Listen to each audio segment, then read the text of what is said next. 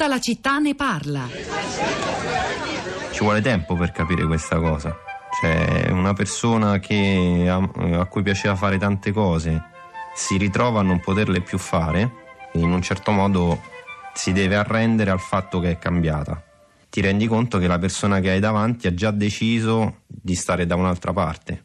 Io ho percepito che quando un corpo fisico arriva a tale livello di sofferenza da non rendere più la capacità di reggerla, di sostenerla e per di più non c'è la spinta morale a dire beh migliorerò, progredirò. Quindi lei ha scelto la via di spegnere, ha detto è meglio addormentarsi per sempre perché io sto dall'altra parte, ho vissuto, ho avuto gite, passeggiate in montagna, al mare, per campi, eccetera, eccetera, abbiamo goduto questa vita, adesso sta dall'altra sponda, io non mi riconosco più.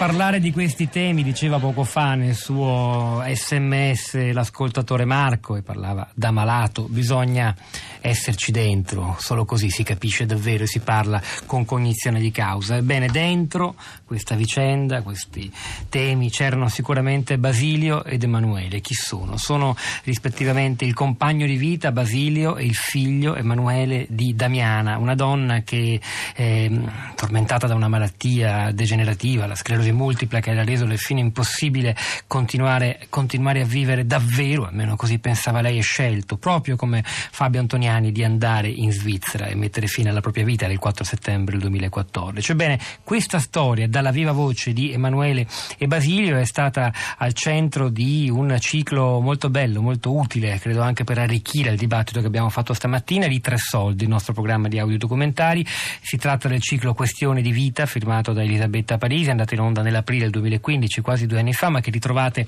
sul nostro sito e anche riproposto sul nostro blog, la città di radio 3.com www.blog.rai.it dove tra le altre cose abbiamo riportato eh, le opinioni, oltre che i testi riguardanti la posizione della Chiesa che sta cambiando, anche le posizioni di tanti nostri ascoltatori su la qualità della vita, l'accettare la morte, è qualcosa che possiamo fare. Avevamo raccolto una serie di messaggi molto preziosi anche nella puntata di qualche tempo fa, aggiungeremo tra poco anche i vostri, andateveli a leggere. E nel frattempo i social network. Rosa Polacco. Pietro, buongiorno, buongiorno a tutti. Social Network, se oggi dovessimo basarci sulle opinioni dei nostri ascoltatori, eh, beh, la, la, la, scelta, la, la, legge sarebbe una sola, non c'è discordanza tra i commenti. Eh, c'è mm, Giulia però su Facebook che articola in maniera complessa, un pensiero, una posizione che complessa è. Giulia scrive vicenda estremamente delicata che tocca corde profonde e una dimensione soggettiva in cui il minimo dovuto è la sospensione sospensione di ogni giudizio. Quando una persona sceglie di morire, io credo che i nostri giudizi, tentativi di interpretare, cercare ragioni siano solo un modo goffo e invadente di difenderci da ciò che ci sgomenta alla fine della vita. Per il resto, credo che rispettare le scelte personali di ciascuno sia un gesto di civiltà. Nessuno deve potersi sostituire a me se decido che le condizioni di sopravvivenza in cui sono imprigionata mi risultano intollerabili. Nessuno ha il diritto di farlo, meno che meno lo Stato ha ragione di DJ Fabo, vergogna che ancora non ci sia data questa possibilità di scelta. Chi per motivi religiosi non lo ritiene legittimo non ha il diritto di imporlo a chi non è credente. E poi se scorro la, la timeline, la linea dei, dei commenti, eh, più o meno eh, le posizioni, come ti dicevo Pietro, sono queste. Rosanna dice condivido totalmente le parole di Englaro, non ho altro da aggiungere. Gran parte della nostra classe politica ancora una volta pensa ai propri problemucci e non è interessata ai bisogni dei cittadini. Angelo ricorda diversi film, i più belli forse che in questi anni hanno trattato il tema, Le invasioni barbariche di Arcand, Miele di Valeria Golino e Lo scafandro e la farfalla di Julian Schnabel.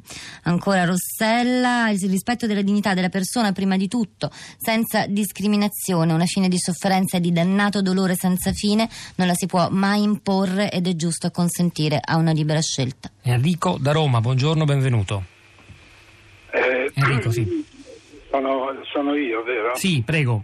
Allora, io ho seguito gli ultimi giorni di una carissima amica che ha, li ha vissuti nella sofferenza, nella incapacità di muoversi dal, dal letto, e, mh, mm, non credente ovviamente, e io invece che sono credente ho pregato perché la morte arrivasse a, a risolvere la sua situazione, ma oggi mi sentirei pronto ad accettare di firmare una legge che dia a questo tipo di persone che stanno in una situazione che io considero non vita, perché quella la considerano non è vita in quelle condizioni, sarei pronto a votare, sarei, sarei pronto a votare perché la legge permette a queste persone di togliersi eh, da, da, questo mondo, da questa non vita. Enrico, la ringrazio per aver condiviso con noi anche questa esperienza, insomma, di cui non è certo facile parlare in pubblico. Sono molto, devo dire, cred- molti i credenti anche che ci stanno scrivendo e la pensano come lei. Marco dalla provincia di Cuneo. Marco, buongiorno, benvenuto, mi sente? Pronto? Pronto Marco, prego, a lei. Sono io. Sì. sì. Mm, Marco, non so se ci sono dei problemi di collegamento. Marco, mi sente? Non lo so, io la sento. E allora parli, guardi, davvero ha una Cosa manciata di secondi. allora, niente, allora bene, parlo. Prego. Eh, ho premesso nel mio sms che appunto sono malato di tumore, tumore al pancreas da un anno e cioè, nonostante sto vivendo il periodo più bello della mia, della mia vita. Questo lo dico per tutti gli ammalati di cancro che ancora hanno tutte le facoltà di movimento, di, di poter fare le cose che si facevano. E, e poi ho detto un'altra cosa, che conosco situazioni terminali. Io ho vissuto vent'anni in campagna, piuttosto isolato, con un vecchio, eh, un vecchio dei primi del Novecento, con una cultura forse anche dell'Ottocento, e gli ho visto fiorire sul volto eh, un tumore. È fiorito, si è ingrandito, è diventata una cosa oscena di, sulla, sul suo volto, le, eh, le, larve delle mosche, eh, e, e beh, alla fine lui, io l'ho assistito fino alla fine, poi è andato in un centro dove sono andato a trovarlo e semplicemente vedevo che rifiutava il cibo fino a che è morto dopo pochi giorni.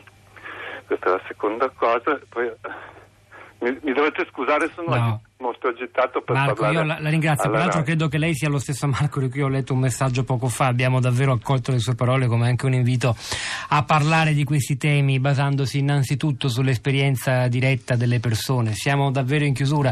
Non, forse Giuseppe da Roma una battuta la può fare perché è collegato anche lui. Giuseppe, buongiorno. Buongiorno, la davvero... posso fare rapi- rapidamente. Sì. Io spero che in futuro si possa prescindere da dividere le situazioni in A, B, cioè pro o contro, eh, perché c'è il nome della diversità. Io non soltanto rivendico il diritto alla diversità, che può essere oggettiva o soggettiva, lei pensa soltanto ad una cosa, due soggetti identici precisi hanno lo stesso, ehm, lo stesso male, uno lo sa che sta in quelle condizioni e l'altro non lo sa oppure rispetto alla stessa malattia. Una persona può reagire in un modo e in un altro, quindi in futuro maggiore spazio alla all'importanza della diversità. Che poi è sinonimo in questo caso, io credo, di libertà, mi permetto di concludere. Giuseppe, grazie davvero. Rosa, forse hai qualche... Allora leggo solo Alessia che dice vorrei chiedere ai vostri ospiti se io non posso disporre della mia vita perché possono disporne loro, obbligandomi a vivere attaccandomi a macchine o medicine, anche se evidentemente, naturalmente non sopravviverei? Tra poco saranno riascoltabili sulla città di radio3.blog.rai.it gli interventi, da quello di Beppino Inglaro agli altri delle persone intervenute in questa trasmissione, da altri materiali preziosi. È il momento di Radio Tremondo. Alle 11.30 verrà Radio 3 Scienza. Noi ci risentiamo domattina alle 10.